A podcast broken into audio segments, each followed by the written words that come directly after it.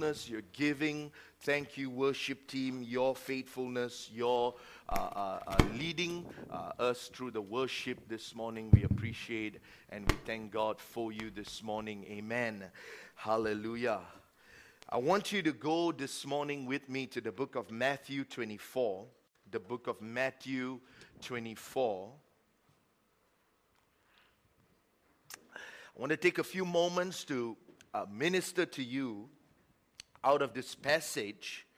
And I use this passage as the backdrop to the entire sermon that I'll be preaching this morning. Uh, there are a few things that inspired me concerning this sermon. One of which was this uh, COVID 19 pandemic and how we've been up and against a upheaval battle for the past year uh, for most people. And uh, not only is that true, but I also begin to contemplate the early seasons of COVID 19. You remember where hand sanitizers were completely gone, toilet rolls were, were disappearing from the shelves. There was a moment where you couldn't even find Maggi Mee on the shelves. Everything was, you know, and so after living in this time and in this season for now nearly a year, many people, if you go online and if you read articles, they have a term they call, they use, called doomsday preppers. And so, to their credit, many commentators begin to suggest that they have already been singing the song of the apocalypse. They have already been singing the song that one day there is going to be an end and there is going to be uh, some form of a pandemic that will happen, and they had always prepared before time. One of such was a man in Singapore. His name was Samuel. He was ready for anything, including the possibility that his family would be unable to escape through their main door. He had a backup for everything.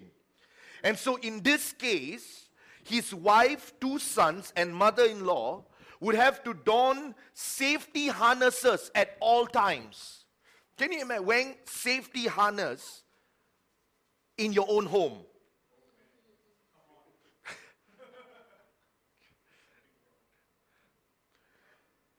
They would hook their ladder onto the window ledges just in case the main door got stuck.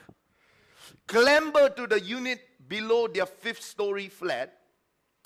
However, preppers like Samuel pride themselves on being ready for other sorts of crises, such as accidents, haze, fires, blackouts, blackouts pandemics. To caricature uh, to, to, to the preppers is to misconceive his methodical uh, mindset. For example, when he learned in February that COVID 19 was a respiratory disease, he bought two oxygen tanks to prevent a situation where his family may test positive and may need oxygen while waiting for a doctor. So they call them doomsday preppers. So, as Christians, you and I are in the waiting for what we know as the second coming of Jesus Christ. And I know we are not called to be doomsday preppers. I understand. We're not here, uh, you know, having one backup plan to another backup plan to another. Even though we understand that it's necessary that we have some things put in place for a rainy day. But it's also important this morning, beloved, that the second coming of Jesus Christ is taken with great importance because we know that it is an irrefutable doctrine in our Christian faith. You and I, as we're seated here, we're convinced that there is a day where the rapture will happen. We are convinced that the trumpet will sound, and when the trumpet sounds, we are convinced that Christians, believers, righteous men and righteous women, those who have led holy lives, will be taken up, caught in midair, and the Bible says that represents the blessed hope or for different, uh, a different term for that would be the rapture. We know that's the truth. The Bible has spoken to us. Can say I preached on it a number of times. We know that Jesus is coming back. But what we have to answer this morning is what do I do in the waiting? What am I called to do while I wait for my master's return? What is required of me? What is my responsibility? What is my duty as a Christian? What am I called to carry out as a believer?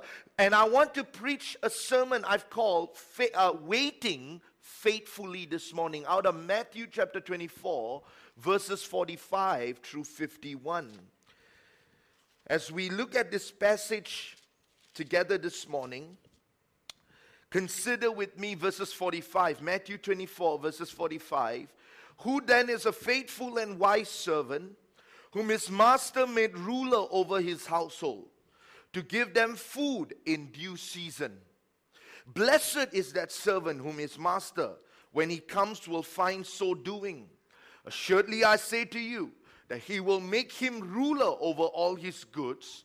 But if that evil servant says in his heart, My master is delaying his coming, and begins to beat his fellow servants and to eat and drink with the drunkards, the master of that servant will come on a day when he is not looking for him, and at an hour that he is not aware of, and will cut him in two and appoint him his portion with the hypocrites. There shall be weeping and gnashing of teeth. And so here we find the scripture relating to us concerning what we would probably term as in the meantime. In the meantime, while waiting, while we are waiting for Jesus, while we are waiting for the Master, while we are waiting for judgment, while we are waiting for God to recompense you and I, we understand that in the timeline, the Bible tells us that the Master leaves us with responsibilities responsibilities that we ought to carry out. And I think what is important for us to realize is not only does He give us these responsibilities, but He has provided us with what we need to carry on the task He has given us. So He doesn't just call us to faithfulness, He doesn't just call us to obedience. He doesn't just call us to be a people that will carry out the task that He calls us to, but He equips us with what we need. He equips us with the clarity of mind. He equips us with finances and resources. He equips us with faith. He equips us with a heart that is right with Him. He equips us with, an, with, with, with all that He allows us to enjoy the resources, the talents, and the gifts. He equips us us with them. He is the one who, who furnishes us with it. And in furnishing us with it, you and I have what it takes this morning to be responsible Christians. So there is really no excuse. What I'm getting at first and foremost this morning is that we get this mindset out of our thoughts that I can't do this or I am unable to do that. God has gifted all of us somewhere, somehow, with giftings. And He leaves us with the task. And there is a steward we find in this passage. And every steward has a master. No steward functions without a master. Every one of us here this morning are stewards. We have been entrusted, and God is looking to hold us accountable to what He has given us. And He has entrusted believers, you and I, with responsibilities to be carried out during His physical absence on earth. So the task laid out by God, in this case, as we see in this passage, was for the steward, which was a term they used very often in the past, to provide for the household to make sure that there was food on the table for the master's children. The steward was responsible to ensure that there was enough for the children, resources that was provided. The, the steward had to make sure that every need in the home was taken care of. The master would provide the resources, but the steward will be responsible to making sure that the task is carried out. To make sure the smooth flow of the home. And this was the responsibility of the steward. And I say to you that as we look at the task, as we consider this, this is a measuring stick that God will reference us off if we have been faithful with what he has entrusted to us. So the Bible says in 1 Corinthians 4, verses 2, moreover, moreover, it is required in stewards that one be found faithful. Stewardship and faithfulness go hand in hand. In essence, the steward serves the master and while the master is away, the steward with fidelity remains faithful. There is loyalty, there is trust. The steward is a trustworthy person. And the task this morning could be anything, beloved. But I can tell you, it certainly won't be nothing. Can I say that again? It will definitely be something all of us. In other words, God expects us as believers to be doing something while waiting. And our faithfulness is measured by what we're doing in God's physical, physical absence. While we're waiting, life this morning is like a book, beloved. We know that there are many chapters but it will only it will only have a conclusion way down the road. But before we get to that conclusion those chapters are what we have to face. Chapter 1 chapter 2 chapter 3 chapter there's a lives chapters that we all have to face we all have to go through. And those are moments of waiting. I want you to think about this with me. They did a study and they said that most people in life will spend five hours, or sorry, I, I think, don't know whether it was five hours or five months, waiting in line. Uh, you know, you get on an escalator, right? Unless you are, like the Chinese say, kanchong. You get on the escalator and you run. Most people get on the escalator and they just stand and wait. And you eventually get to the top of the escalator. I'm one of them. I'm Kanchong. I run one. I don't, I don't wait. I, time. and so the point I make to you is in the waiting, while there's waiting involved, beloved, there are things that are happening.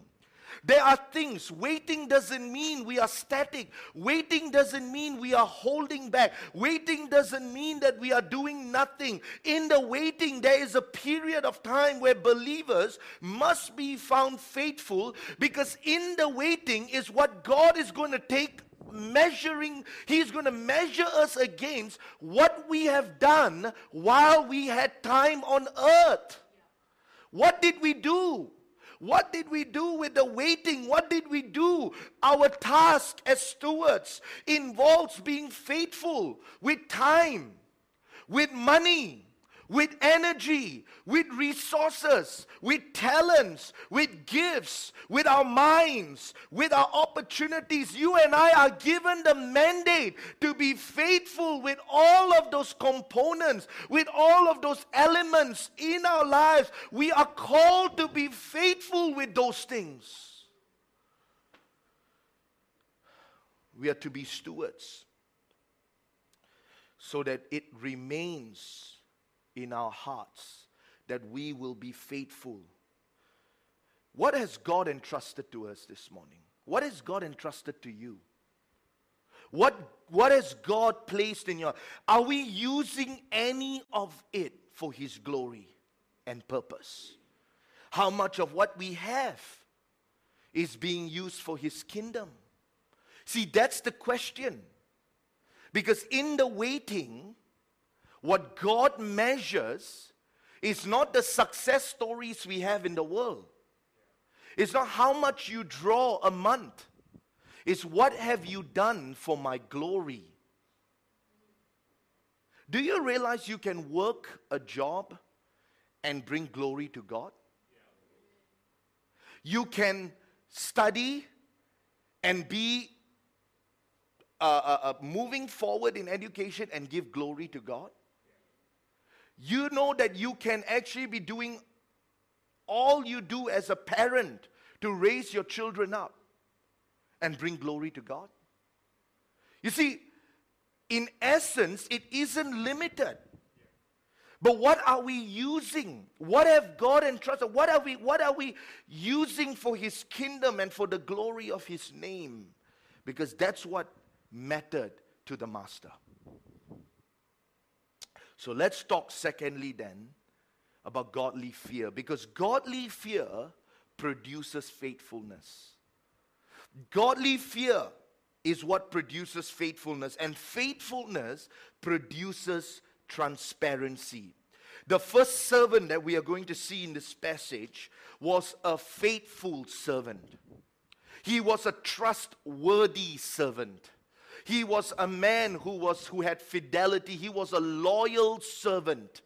He was a man that can be account, who can be counted on. He was an individual that can be trusted.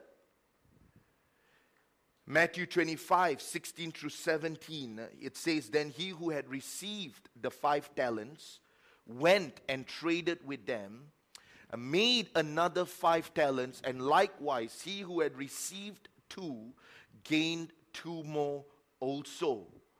So we find in this passage the parable of the talent. God entrusted someone with five, another with two, another with one. And in that context, we know that the man with five talents went and he used those talents. He invested those talents. He didn't go and do what the one talent man did, who buried the talent in the ground. And then when the master came, we will talk about that in a moment. But he didn't just go and bury the talent in the ground. He said, Look, Master, you gave me this talent. You called me to be a steward of this talent. It can be five, it can be two. And whichever it may be, I am going to take what you've given me. I trust that the resources I have is because you entrusted me with it. I trust that the health I have is because you entrusted me with it. I trust that the mind that I have is because you entrusted me with the clarity of mind. I trust that the skills I have with my hands are skills that you have given me, and I will use these skills for the glory of your kingdom. It is the acknowledging that I understand you you entrusted me with this. It's not my gaining. It's not because I'm so fantastic or I'm so great of a person that I have all of this amassed, but it is because of your mercy and your grace.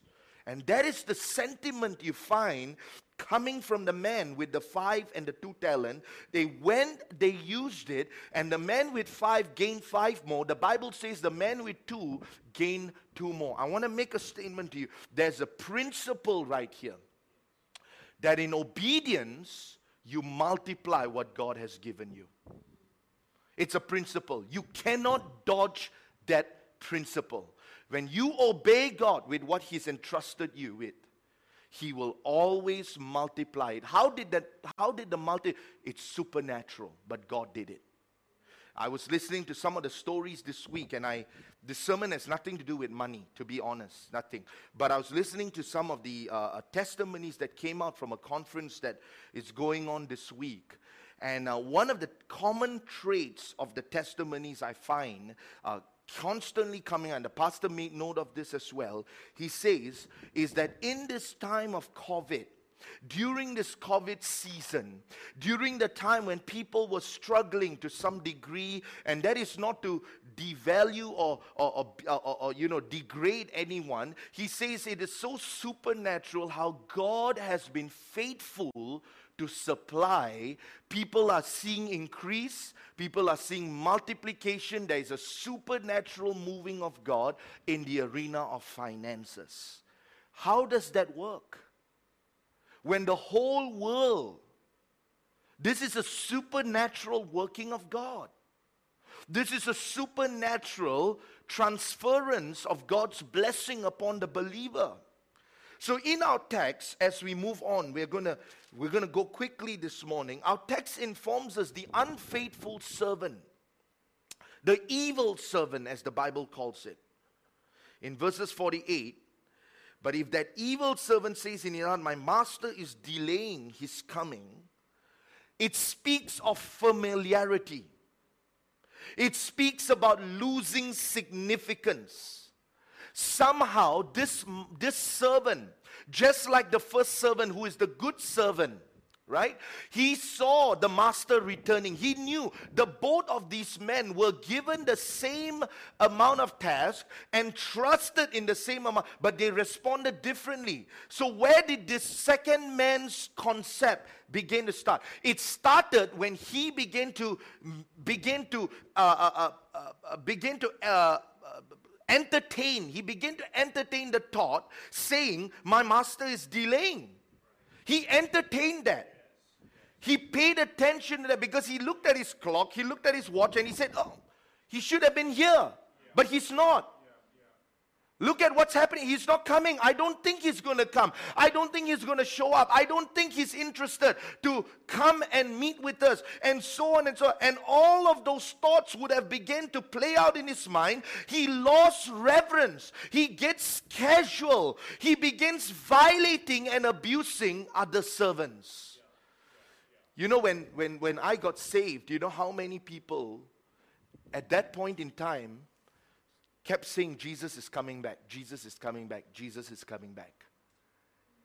And I remember hearing Pastor Mitchell, Pastor Campbell preach. They've been seniors.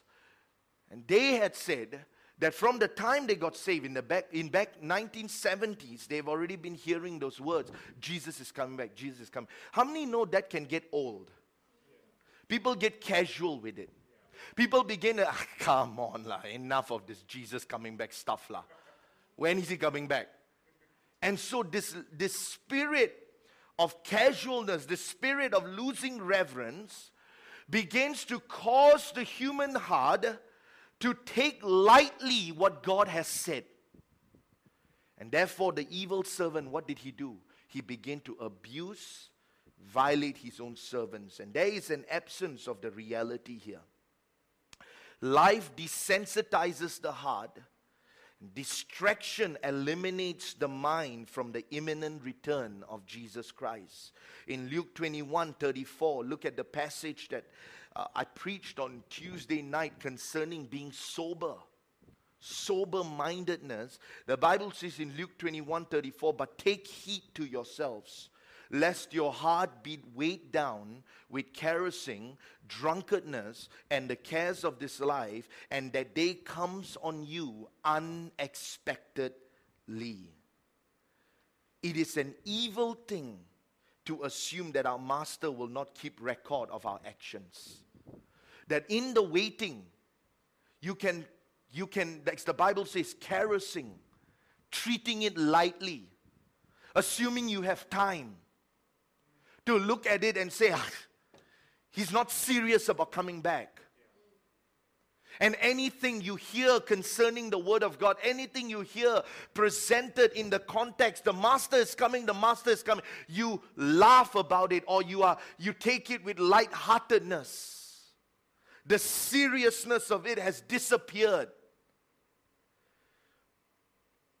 And I wonder to myself what it must feel like to trust and be betrayed as a master, He entrusted us with things.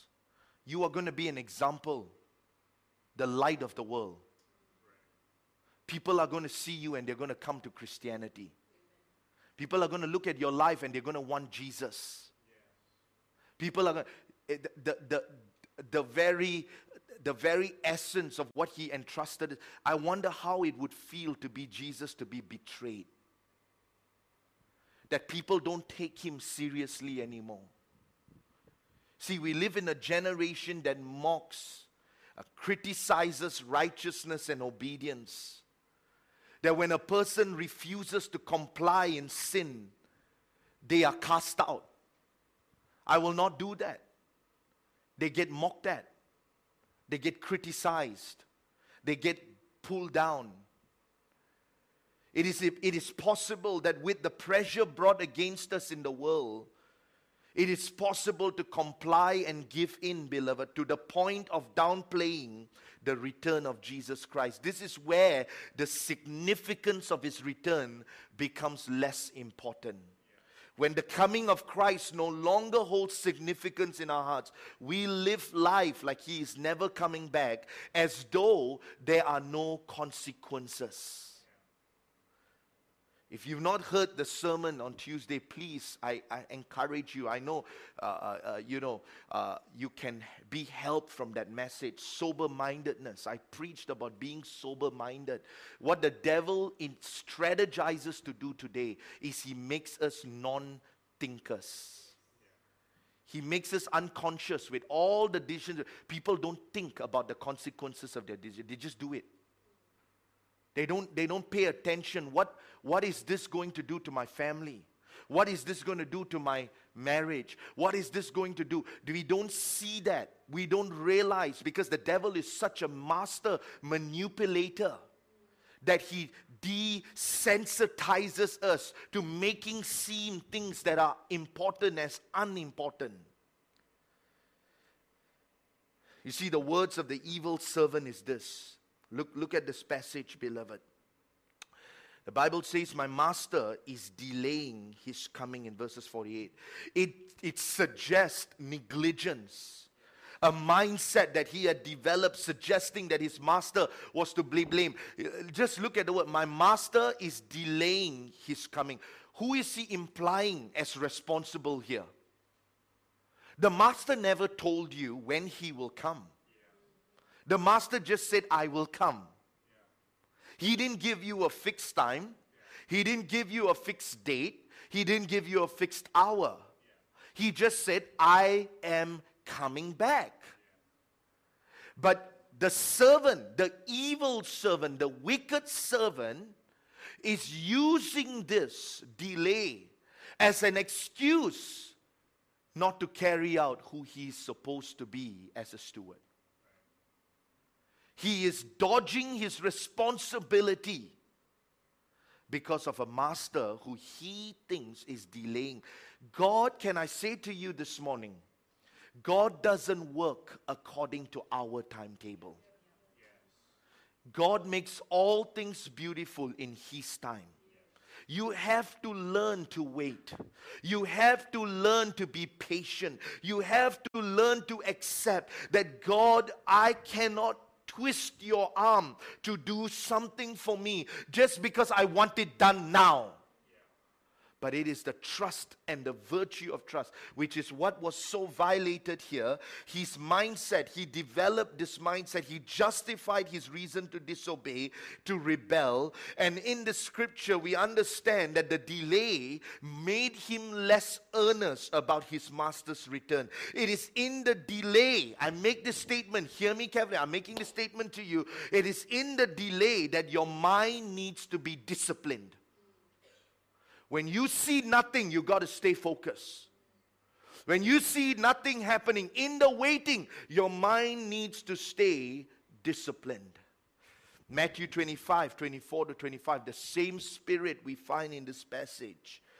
Then he who had received the one talent came and said, Lord, I knew you to be a hard man, reaping where you have not sown and gathering where you have not scattered seed.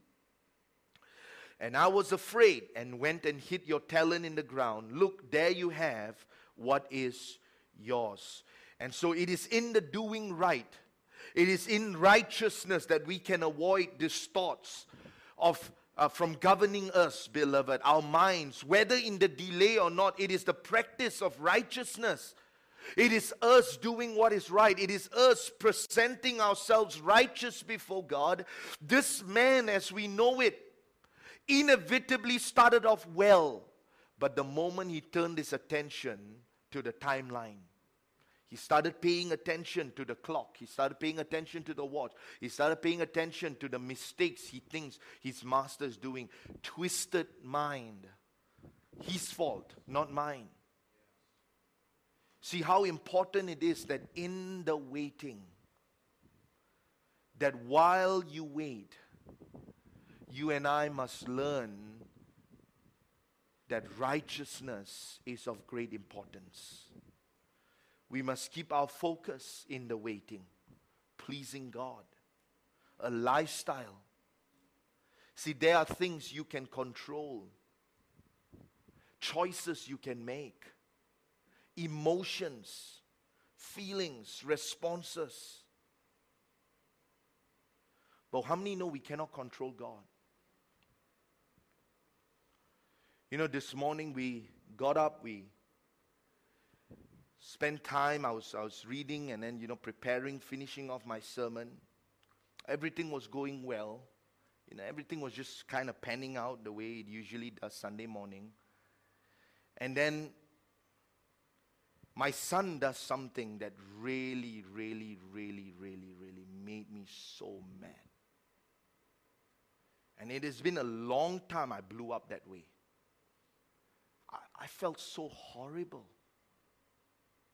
I felt so horrible, just, you know, blowing up and getting angry. I, I got angry. I know. And you're preaching? Yes, I am. Real life. I got mad. I said, What's wrong with you? And I went on, man. And when I got, and we were just leaving the house, I pulled the door angry I came out, I went to the lift, I hit the lift. I went to my car, I pulled the door open, and I bam, you know, angry. I'm driving, not a word in the car. Not a word in the I'm quiet. My wife don't want to say, and my children don't want to say. No music, nothing. We're angry. How many know we go through life? we do, we do. I know everybody thinks, you know, a bait of road. No, no, no. We, life is real. We all have to make decisions. I'm just mad. But I had to make a choice. As I'm in the car, I'm thinking to myself, why did I do that? I could have responded differently. I could have just quietly said, let's talk about this later. Why did I do that? Why? I know we give the excuse we're human beings. But you know, beloved, I declare to you sometimes we think we got more control than we actually have. And that's why I was just talking to Jean just now before service. I told her that I was reading a book and how this author began to describe this so profoundly. I just finished it and he and he was talking about how, you know, when you're going through life, and I know, hear this out. This is a Christian author, but, but he understands how people's mind operates. And he begins to pen this. He says, when you're going through things that you cannot, you cannot deal with, take a piece of paper, draw a line. I mean, this morning I wouldn't have done that. in that anger, in that fit of, of, of being mad, I would have, I would have taken a piece of paper at that time, you know. I'm telling you, settle down, take a piece of, uh, draw a line. And he says, what you ought to do is you got to start listing down on one side of that paper what are the things that is not in your control. Yeah. What are the things you cannot control? You know that you cannot control people's behavior. You cannot control people's response. You cannot control people's attitude. For example, you cannot control the outcome in the stock market or even in the economy. You cannot control. These are things out of your control. So he says, list them all down on one side. And then after you've done that, I love what he says. He's so human. I mean, it's, it's so, and that's what Jesus is trying to teach us. He says the next day and the day after you wrote that, just spend those day, two days worrying about that the whole two days. Just worry about it. Let it, you just worry. Just worry. Oh, bad love, bad. And just worry, just worry. Okay? I know for some of you this is like, whoa. worry? Are you telling us to worry? Yes. Yes, you're human being. Otherwise, you're a robot if you don't worry.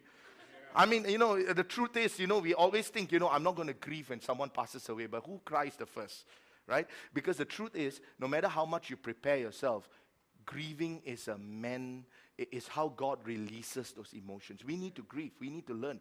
So, so what he says, he says this, and then you begin to come to a place where you realize, okay, I've worried about it. Then he says, by the next, by, by the two days after all of that, you immediately make up your mind. You say, I'm not going to look at that anymore.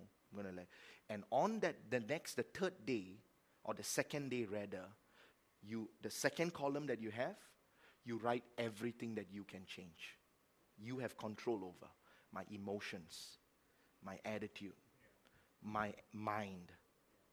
I can control what I where I spend my money, for example. I can control what the uh, what I'm going to do, what I'm going to say. I can control that. And he says when you start thinking about the things you have control over, you learn that there are more things that God is in charge of than you are. Because there's things you cannot control, but God has to control that. And God is in charge. And when you understand that, beloved, there are things you can take charge of to keep your heart right with God. I'm going to keep my heart right. I'm going to check my attitude. I'm going to check my emotion. I'm going to check this. I'm going to check this. And that keeps you right with God. This is what makes you a faithful steward to maintain your heart right with the Master. Don't try changing things you cannot change. The Master is delaying, yes, but can you do anything about it? You can't. But what can I do? I can keep my heart right. I can read the Bible. I can pray. I can come to church. I can worship. You can do all of that. And life becomes, it just changes. And I'm challenging you here, beloved. This is, this is what I've seen. Noah built while he was waiting. He's building. God said, I'm coming. When? Where's the flood? No rain also. I'm coming. What did Noah do? He didn't sit around bite his fingernails. he built. He got the stuff ready. He got the wood. He got the supplies. Right? He built. Jesus, while he was waiting for the ascension, what did he do? He preached. He declared the truth. He proclaimed the truth. And I say to you that scriptures all throughout, I'm getting ready to close here. Individuals did what, what they did while they were waiting. And the question this morning is simply this What are we doing while we're waiting? I'm here, I'm telling you, beloved, this morning, Jesus is coming. We don't know when, but that's our hope. I want to go as soon as He calls me home. I want to go. Because I understand it's greater up there than here. But we got a world to win. We got a generation to reach out to. But I'm declaring to you, beloved, right here, what are we doing? We have to ask that question. 2 Peter 3 11 through 12. Therefore, since all these things will be dissolved, what manner of persons ought you to be in holy conduct and godliness, looking for and hastening the coming of the day of God, because of which the heavens will be dissolved, being on fire and the elements will melt with fervent heat. What does Peter say in this passage? Two words in verses 11, bro. Go to verses 11. The Bible says, holy conduct and godliness while you're waiting. It is my duty to stay holy and to remain godly while I'm waiting. You, you, I don't have time to go into the whole dissecting of what it means this morning, but you understand what is required of us. Now, I want to close with this quick thought here because as I was putting the sermon together, this was the main context to what God pointed out to me. In verses 50, the master of that servant will come on a day when he is not looking for him and an hour that he is not aware of, and will cut him in two and appoint him his portion with the hypocrites. There shall be weeping, and that, that the sin of the world, the cares of the world, the ungodliness, the unrighteous carries us so far away that we're no longer looking and waiting. And the Bible says that, that, that Jesus can come in that moment when you took your eyes off. Have you lost your child before? I haven't. but I know one of the, someone shared with me one time about how they were having a meal at Burger King. And they were eating. Must be burger, must be good in Burger King. that they lost sight. The next thing they looked, child had gone missing.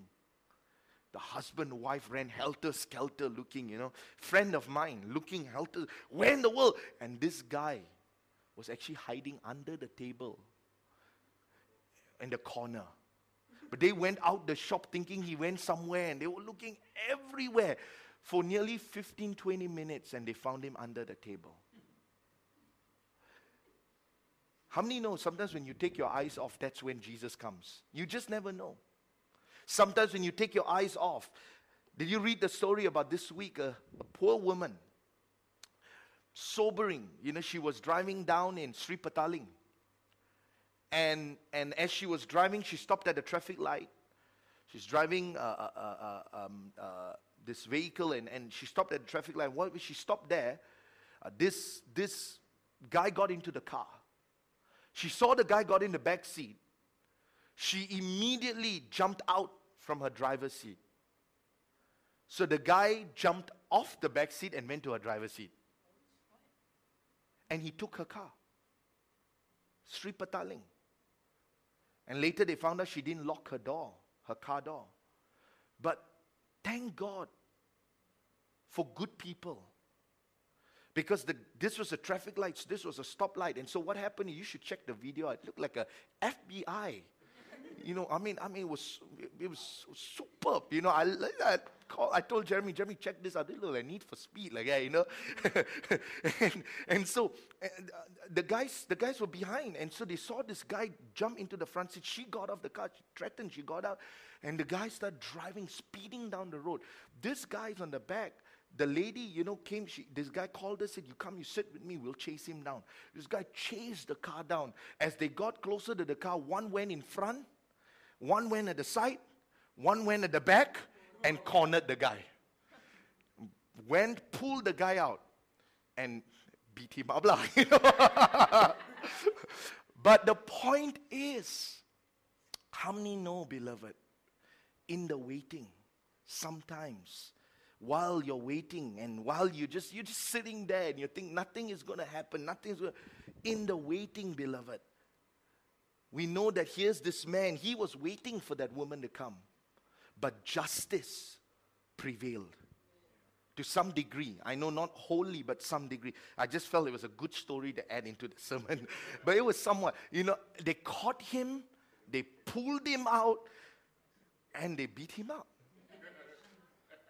to some degree. and they called the cops after that. but the point is, I can tell you, beloved, in all my years of laboring as a Christian, God is a righteous God. He'll never let the wicked go for long. I have seen God so many times before my very eyes, like a candle. You heard me preach just wipe the wicked off unexpectedly. Unexpectedly. No clue.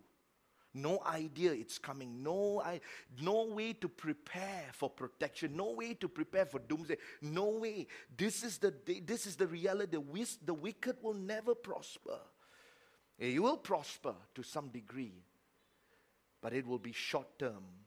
And our passage this morning as we close is a testament that God will return at a time which the evil, wickedness will not be ready.